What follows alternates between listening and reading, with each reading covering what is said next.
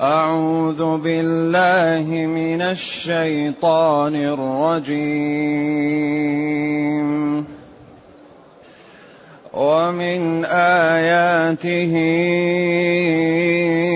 أنك ترى الأرض خاشعة فإذا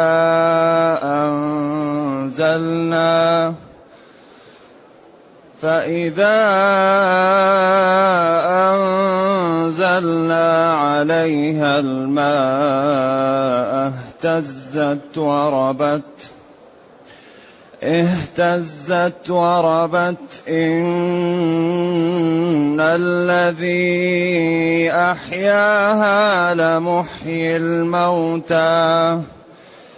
إن الذي أحياها لمحيي الموتى إنه على كل شيء قدير إن الذين يلحدون في آياتنا لا يخفون علينا أفمن يلقى في النار خير أم من يأتي آمنا يوم القيامة أفمن يلقى في النار خير أم من يأتي آمنا يوم القيامة اعملوا ما شئتم إنه بما تعملون بصير إنه بما تعملون بصير. إن الذين كفروا بالذكر لما جاءهم وإنه لكتاب عزيز.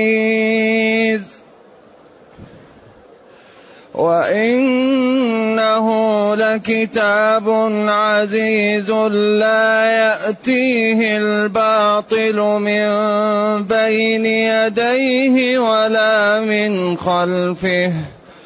لا يأتيه الباطل من بين يديه ولا من خلفه. تنزيل من حكيم حميد.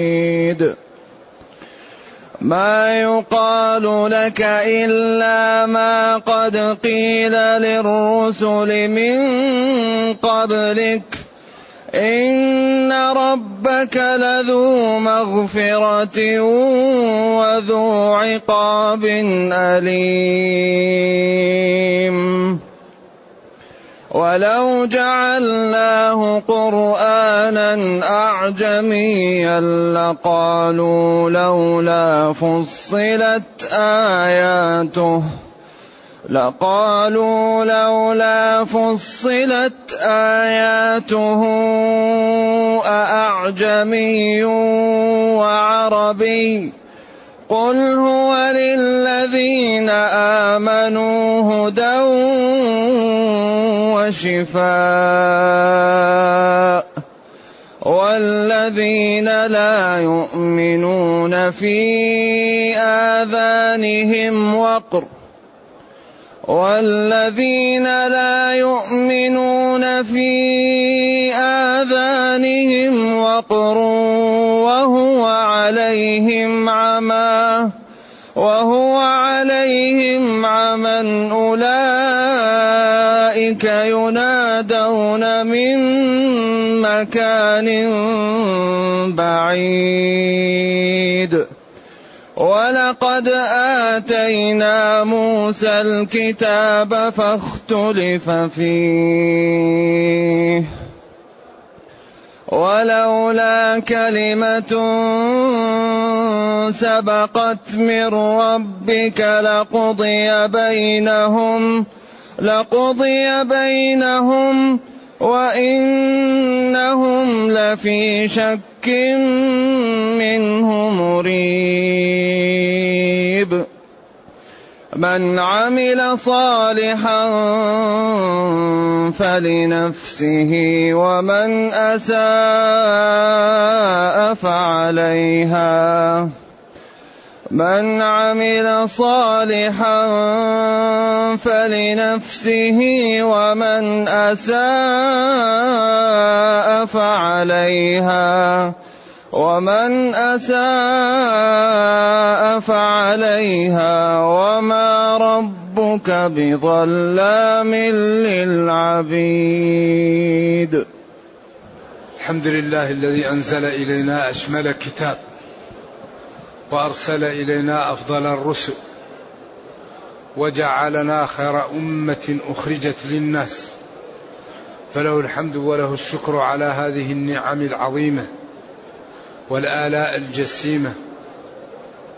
والصلاة والسلام على خير خلق الله وعلى آله وأصحابه ومن اهتدى بهداه. أما بعد فإن الله تعالى يبين لخلقه قدرته ونعمه عليهم. وأن ما وعد به من النعيم والكرامة قادر على أن ينفذه. وأن ما أوعد به جل وعلا من العقوبة والنكال بالعاصين قادر على إيقاعه. وبرهان ذلك أنك ترى الأرض خاشعة. برهان ذلك ودليله والحجة عليه ومن آياته أي دلائله وبرهانه أنك ترى الأرض خاشعة. يا مخاطب يا صاحب العقل يا صاحب البصيرة. ترى بعينك الأرض خاشعة. الخشوع هو الطمأنين والهدوء. ويعبر عن خشوع الأرض بأنها لا نبات فيها ولا ماء ولا مرعى مع قبولها للزراعة. أرض خاشعة. تكون تصلح للزراعة لكن لا ماء فيها ولا ولا نبات. يقال خاشعة. والخشوع أصله الاطمئنان والخوف والسكون وخشعت الأصوات. نعم. يعني سكنت وهدأت. أي من دلائل قدرة الله جل وعلا أنك ترى الأرض خاشعة هامدة. لا ماء فيها ولا مرعى ولا نبت ولا شيء. فإذا أنزلنا عليها الماء المطر بإذن الله تعالى اهتزت تحركت وربت انتفخت وخرج النبات من داخلها. وهذا يكثر في القرآن. الدلالة على البعث بإحياء الأرض بعد موتها.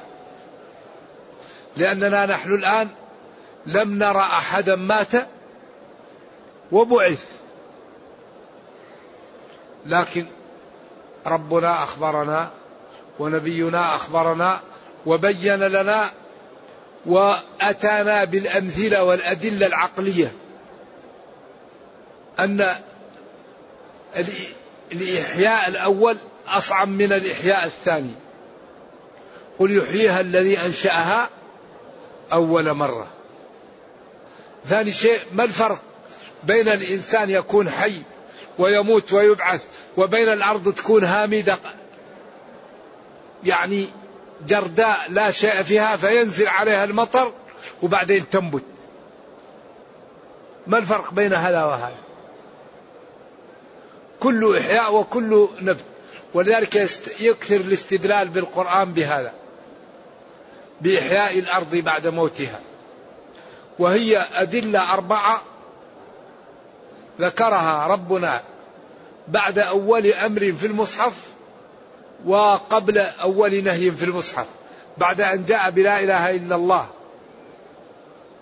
محمد رسول الله مفرقة بأدلتها فرقها وذكر هذه الأمور الخمسة التي لا يقدر عليها إلا الله. ولذلك قال اعبدوا ربكم إيش؟ يا أيها الناس اعبدوا ربكم. لاحظوا أن هذا أول أمر في الكتاب في القرآن. اعبدوا. أول أمر في القرآن اعبدوا. وأحدث تساؤل ضمني وذكر خمسة أمور هي أكبر دلالة على القدرة وعلى الخلق. من هو ربنا الذي نعبد؟ الذي خلقكم. وخلق آباءكم. وخلق السماء. وخلق الأرض. وأنزل المطر من السماء وأخرج النبات من الأرض. هذا يتكرر في القرآن كثير. ثم جاء بأول نهي في المصحف فلا تجعلوا لله أندادا. وهذان الإنشاءان أعني الأمر والنهي هما معنى لا إله إلا الله مفرقة بأدلتها. ثم جاء بعده ببرهان محمد رسول الله عن طريق الإقناع وعن طريق الإنصاف وعن طريق مخاطبة العقول النيرة والأحاسيس الجياشة. فقال جل وعلا وإن كنتم في ريب مما نزلنا على عبدنا ما قال فقد كفرتم قال فأتوا بالسورة فذلك هذا الوضع وضع غاية في الإعجاز والإتقان. إذا ومن دلائل وحدانيته وقدرته وإفراده بالعبادة والتعلق به والخوف منه والرجاء أنك ترى الأرض خاشعة لا مرعاء فيها ولا نبات. فإذا أنزلنا أنزل الله عليها الماء اهتزت.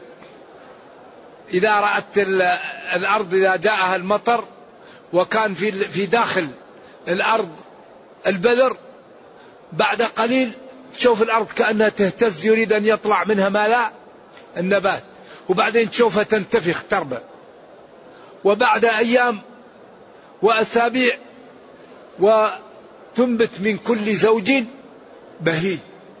تنبت لك من الحبوب ومن الثمار والفواكه والورود والزهور والظلال والأوراق شيء لا يعلمه إلا الله. وأم فإذا أنزلنا عليه الماء اهتزت وربت. إن الذي أحياها لمحيي الموتى. إن توكيد. الذي اسم موصول. أحياها صلة الموصول.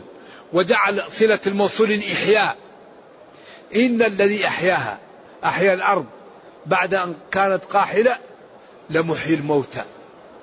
يوم القيامة عند البعث.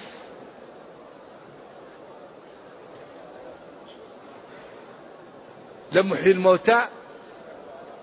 إنه أي الله جل وعلا على كل شيء أراده قدير. أمره إذا أراد شيئا أن يقول له كن فيكون. ولذلك قال في الآية الأخرى كذلك النشور كذلك تخرجون كما أحيا الأرض. ثم هدد وخوف. إن الذين يلحدون في آياتنا إن توكيد. الذين جمع الذي يلحدون صلة الموصول. هنا الذي صلتها يلحدون. في آياتنا في أدلة وحدانيتنا وفي رسلنا وفيما أنزلنا من شرعنا الذي أمرنا أنه يتبع يلحدون. الإلحاد هو الميل والتحريف. الله يقول اللات منه والعزيز يقول العزى. وهو صادق يقول كذاب. وهو الوحي يقول سحر. وهو كلام معجز يقولون شعر. لا يخفون علينا. اذا إن الذين يكفرون ويميلون عن الحق ويكذبون بأدلة وحدانيتنا وبما جاءت به رسلنا من الشرع لا يخفون علينا.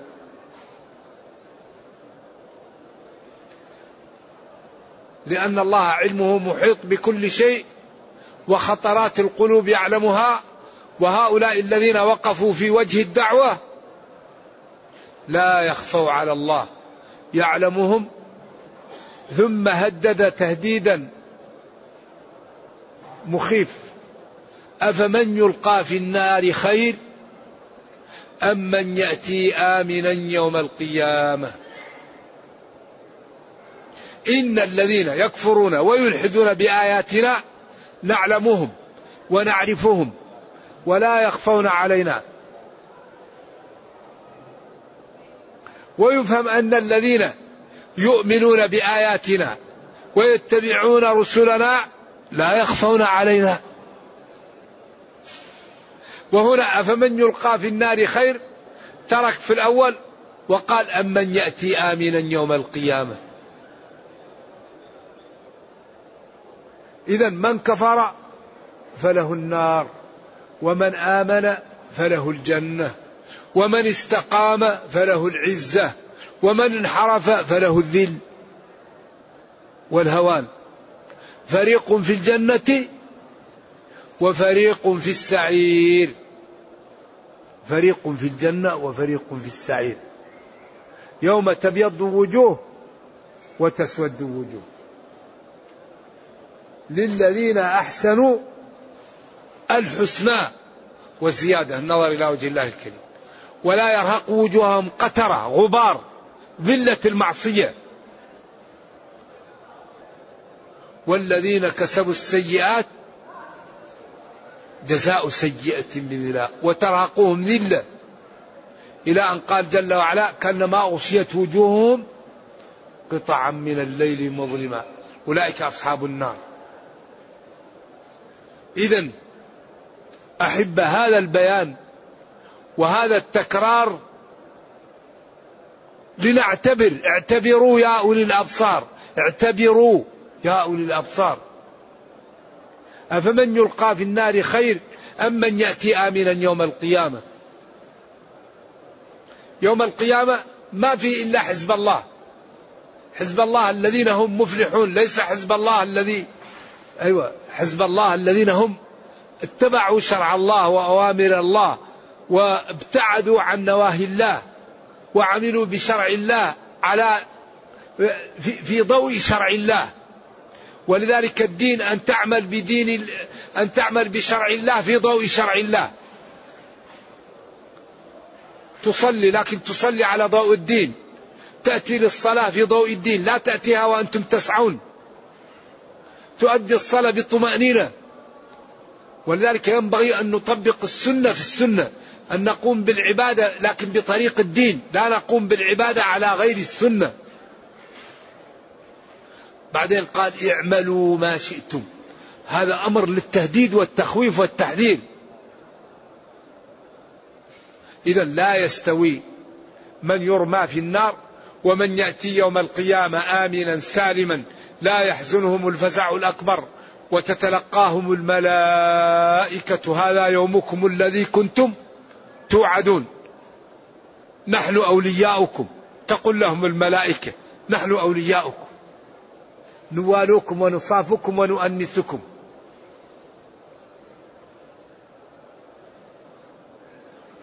إنه بما تعملون بصير. اعملوا. أمر للتهديد والتخويف والتحذير. اعملوا ما شئتم. إنه جل وعلا بعملكم أو بالذي تعملونه بصير لا يخفى عليه منه شيء. وسي يجازي كل واحد بعمله. يعطيه عمله كامل لا ينقص منه شيء. إن الذين كفروا بالذكر لما جاءهم. وإنه لكتاب عزيز. لا يأتيه الباطل من بين يديه ولا من خلفه. تنزيل من حكيم حميد. أين الخبر؟ ما يقال لك إلا ما قد قيل للرسل من قبلك. إن ربك لذو مغفرة وذو عقاب أليم.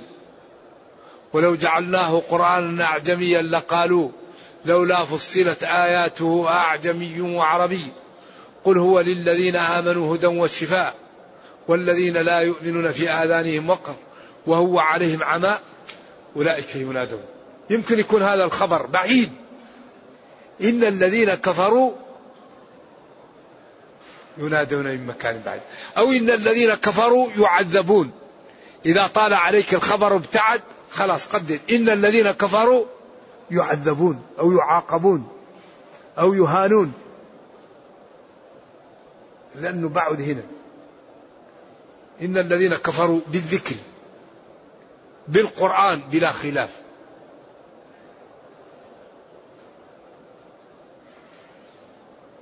وهؤلاء كفار قريش ومن اتبعهم في الكفر بهذا القرآن. وهو كتاب جاءهم على طريق يعلمونها. هم وصلوا في مرحلتهم لفهم الأسلوب والبلاغة وللأدب ولجمال ذلك وكانت قبل نزول القرآن عندهم أسواق وعندهم أماكن لترويج الأدب ولترويج البلاغة. سوق عكاظ ومجنة ويأتوا ويحكم الناس في القصائد فإذا هو يأتيهم كلام من جنس كلامهم أجمل وأبلغ وأحسن فبقوا حائرين.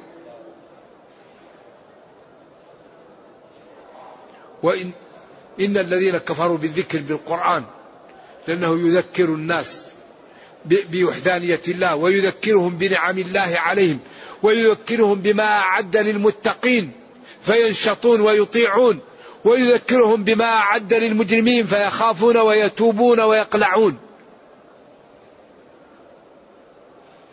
بالذكر. ولذلك هذا القرآن آية قائمة إلى قيام الساعة. الآن هذا التطور المذهل. الآن العالم عنده تطور مذهل في المعارف والمعلومات. وفي وهذا كتاب نزل على رجل صلوات الله وسلامه عليه أمي لا يقرأ ولا يكتب. وفي زمن سحيق قبل 1400 سنة. ولا يمكن توجد فيه جملة غلط. الآن أعداء والذين يتكلمون ويطعنون في الإسلام ويقولوا ويتهمون المسلمين. طيب كتابهم الآن لا يمكن واحد يطلع فيه خطأ. أما يكفي هذا؟ كل الكتب الأخرى التي لم يحفظها ربنا فيها الكذب وفيها أعوذ بالله الدجل وفيها اتهام الرسل بالفواحش وفيها أمور تنهد منها الجبال.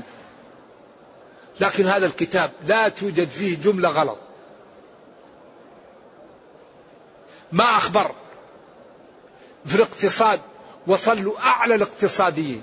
ما أخبر في الطب وصلوا أعلى الأطباء. ما وصل في الأجنة ما وصل في الأخلاق في التربية. كل ما فيه يتفق العقلاء أنه أعلى ما وصلت إليه البشرية. وإنه لكتاب عزيز. إن الذين كفروا بالذكر لما جاءهم حين جاءهم وإنه لكتاب عزيز. لا يغالب. لا بد أن يعلو. هذا البشر. جملة واحدة خطأ في القرآن. لا يأتيه الباطل من بين يديه ولا من خلفه.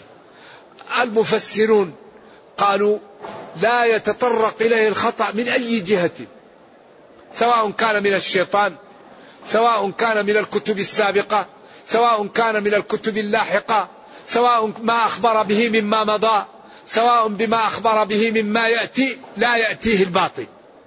كل ما جاء فيه فهو حق. كتاب عزيز غالب جميل رفيع يدعو إلى أشياء فاضلة ينهى عن أشياء مضرة. كتاب عزيز لا يأتيه الباطل من أي جهة. لا مما أخبر به مما مضى ولا مما يخبر به مما يأتي ولا مما كان قبله من الكتب ولا يأتي بعده كتب تنقضه. لا يمكن أن يكون في خطأ. لذلك حري بنا أن نعطيه الوقت؟ حري بنا أن نقرأ القرآن؟ حري بنا أن نحفظه؟ أن نفهمه؟ أن نتخلق بأخلاقه أن نتأدب بآدابه أن نتمثله. إنه العز في الدنيا إنه الرحمة في الأخرى. لا يأتيه الباطل من بين يديه ولا من خلفه. ولذلك ربنا يقول في حق الكافر الذي يريد أن يهتدي أو يسمعه فأجره حتى يسمع كلام الله. ثم أبلغه مأمنة. أمنه حتى يصل إلى داره. كتاب أنزلناه إليك مبارك مبارك كثير البركة كثير النفع كثير الخير. ما فيه يعز ويرفع ويمتع ويؤنس. لذلك لا بد للأمة المسلمة من مراكز عملاقة للاستفادة من هذا الكتاب. للاستفادة من القرآن في الإدارة. للاستفادة من القرآن في التربية. للاستفادة من القرآن في الاقتصاد. للاستفادة من القرآن في التأليف. وتعاونوا. وتعاونوا. للاستفادة من القرآن في تعلم الإيثار والتضحية للإسلام والمسلمين. فللاستفادة من القرآن في, في, في, في رفع الهمة. هذه الأمة المسلمة عندها موهبة في تضييع الفرص. هذا القرآن آية من آيات الله قائم إلى قيام الساعة. كل ما نحتاجه موجود فيه. يعزنا يرحمنا يرفعنا يمتعنا يصلح دنيانا يصلح أخرانا. كتاب عزيز. لا يتطرق إليه الخطأ من أي جهة من الجهات. ذلك كل شيء نحتاجه مبين فيه. تكوين الإدارة تكوين الجيوش تكوين العلاقات. تبر بوالديك أن تغض طرفك أن تمشي معتدل أن لا أن لا ترابي أن لا تظلم جيرانك أن لا تظلم الضعاف. أن تحسن إلى الجار إلى المسكين إلى ابن السبيل إلى الأقارب إلى الأبعدين إلى الفقراء.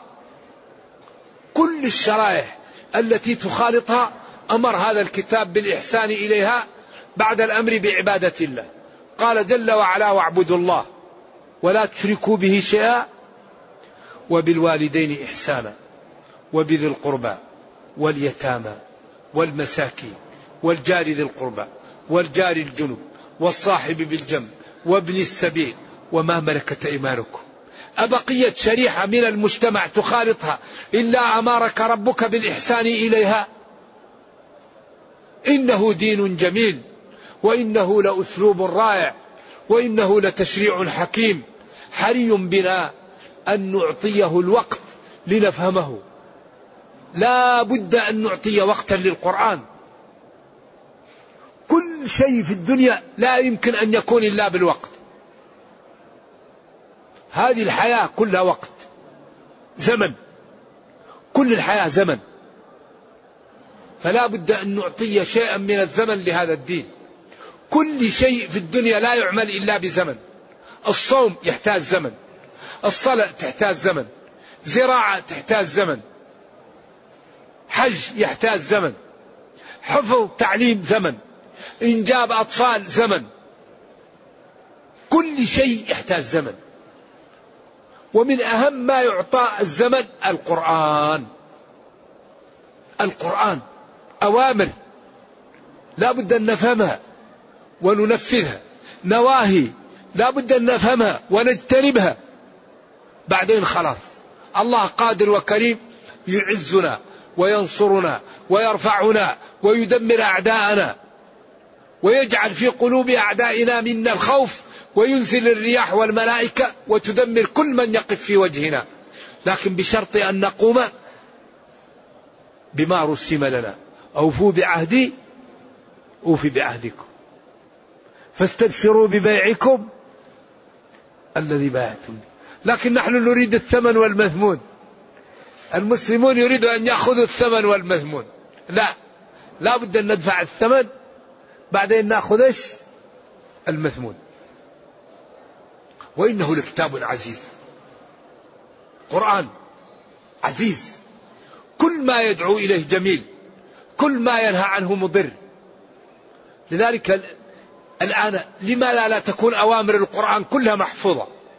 كم أمر في القرآن الآن؟ كم نهي في القرآن؟ كم أمر للوجوب؟ كم أمر للسنية؟ كم أمر للإباحة؟ هذه الأمة المسلمة عندها موهبة في تضييع الفرص. مليار وستمائة مليون لم يحصوا الأوامر والنواهي في كتاب الله. إذا نحتاج إلى مراكز للاستفادة من القرآن. مراكز للاستفادة من القرآن. مركز للاقتصاد. مركز للإدارة مركز للتربية مركز للأخلاق مركز للطب. وبعدين هذه معجزة خالدة إلى قيام الساعة. تنزيل هذا القرآن تنزيل منزل من عند الله. صفة من صفات الله نزلها لنا. من حكيم يعني ما يقول وما يأمر به في غاية من الإتقان. يضع الأمور في مواضعها. حميد محمود من خلقه وحمد نفسه قبل أن يخلق الخلق. ثم طمأن نبيه وثبته وقال له ما يقال لك إلا ما قد قيل للرسل من قبلك. إن قالوا ساحر قالوا ساحر إن قالوا مجنون قالوا مجنون إن قالوا كذب قالوا كذب إن قالوا علمه قالوا علمه. إذا أنت لست بدعا وما قيل لك من الطعن قيل للرسل من قبلك. إن ربك لذو مغفرة لخلقه ولذلك لا يعاجلهم بالعقوبة وذو عقيب عقاب أليم. وكذلك أخذ ربك إذا أخذ القرى وهي ظالمة إن أخذه أليم شديد. ذو مغفرة للمتقين والطائعين والتائبين ويؤجل عقوبتهم. وإذا أراد العقاب ذو عقاب صاحب عقاب أليم لمن كفر به وجحد ربوبيته ولم يمتثل أوامره. ثم أراد أن يبين أن كفار قريش سيطعنون في هذا القرآن على كل حال. ولو جعلناه أعجميا لقالوا لولا فصلت ولو جعلناه قرآنا أعجميا لقالوا لولا فصلت آياته. أعجمي وعربي. هو عربي. كيف يأتيه أعجمي؟ ولذلك قالوا يعلمه أعجمي. قال لو كان أعجميا لقالوا كيف هو عربي؟ يأتي أعجمي يعلمه. إذا القضية هم يريدون الطعن في القرآن على أي حال. إذا جاء عربي قالوا لو جاء معه ملك ولو جاء بغير العربية قالوا نحن ما عرب لا نعرف العجم. ولو جاء عربي قالوا يعني المهم أنهم يريدون الطعن فقط. لا يريدون حقيقة ولا يدلون بحجة عقلية وإنما يريدون التكذيب والاعتراض وعدم القبول. أعجمي وعربي هذا وهو كلام عربي يفهمونه ولذلك قال بلسان عربي مبين. وهنا وقف مع بعض العلماء.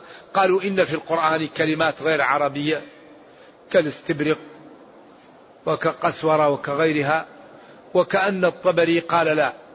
قال كل ما في القرآن عربي لأن الله قال عربي والله يقول أنتم أعلم أم الله. وكل هذه الكلمات التي هي ليست عربية من توارد اللغات. هي في اللغة العربية وفي لغة ثانية وتواردت عليها اللغات. ولكن هناك في كلمات أصلها غير عربي لكن دخلت في العربية وهذا لا يمنع من أن يكون عربيا. هذا قول الجمهور وكلام الطبري أحوط. نعم.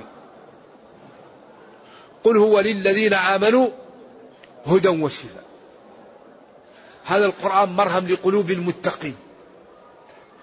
يوضح لهم الأدلة والحجج والبراهين تستنير لهم الطريق يرفع إيمانهم ويطمئنهم. وهو عياذا بالله للكفار يعني شقاء وعمى ولبس وشبه. كما قال هدى لمن؟ للمتقين. قال والذين لا يؤمنون في آذانهم وقر وهو عليهم عمل. نعم. فهذا القرآن هدى وبيان لمن اتقاها الله وشرح صدره للإسلام ولكنه ظلام وشبه وحسرة على من كتب الله له الشقاوة.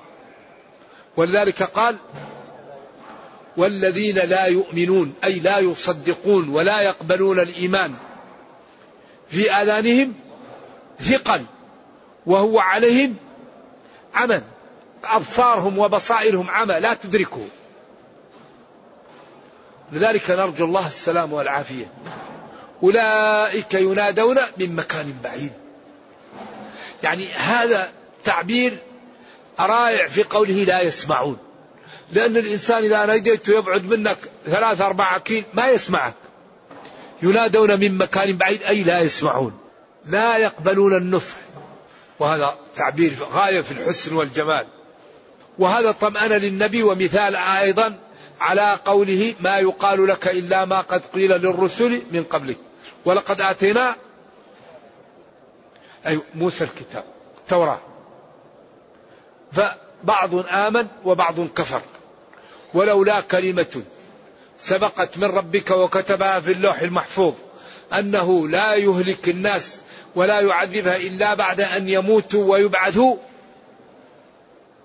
وأنه جعل لهم آجال محددة لا أوقع بهم العقوبة في ذلك الوقت ولا ولكن سبقت آه، يعني ما كتبه وأن هؤلاء يمهلون حتى يبعثون ويعاقبون يوم القيامة. ولولا كلمة سبقت من ربك لا فصل الأمر وجاءهم العذاب في الوقت. وإن الذين وإنهم هؤلاء كفار قريش لفي شك منه من القرآن مريب أي هم أصحاب ريب وأصحاب شك وأصحاب كذب عياذا بالله. ثم قال من عمل صالحا فلنفسه. ومن أساء فعليها. من عمل صالحا فعمله جزاؤه ومنفعته خاصة بنفسه ومن أساء فإساءته وضرره عليها. وما ربك بظلام للعبيد. ظلام هنا أحسن ما يقال فيها أنها نسبة بصاحب ظلم. ليس الله بصاحب ظلم وإنما هو صاحب عدل وتفضل وإكرام لخلقه. وقيل إن هذا قبل القتال. من عمل صالحا فلنفسه ومن أساء فعليها. وما ربك بظلام للعبيد. أما بعد نزول القرآن وبعد نزول أن الإدارات في العالم لا بد أن تسلم للمسلمين. من عمل صالحا فلنفسه ومن أساء فعليه ذلك. ولكنهم لا بد أن يسلموا آه، ويذعنوا للإسلام. فمن أراد أن يدخل في الإسلام ومن أراد أن يدفع الجزية. ولذلك لا بد أن تبقى الأراضي العالم كله بيد المسلمين. الإسلام جاء لتبقى الإدارات في العالم بيد المسلمين. من شاء فليؤمن ومن شاء فليكفر.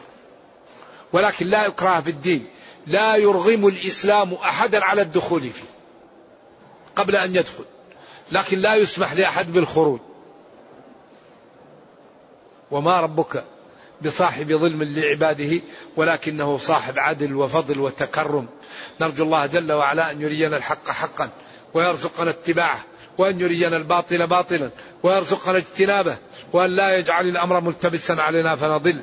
سبحان ربك رب العزة عما يصفون وسلام على المرسلين والحمد لله رب العالمين وصلى الله وسلم وبارك على نبينا محمد وعلى آله وصحبه والسلام عليكم ورحمة الله وبركاته.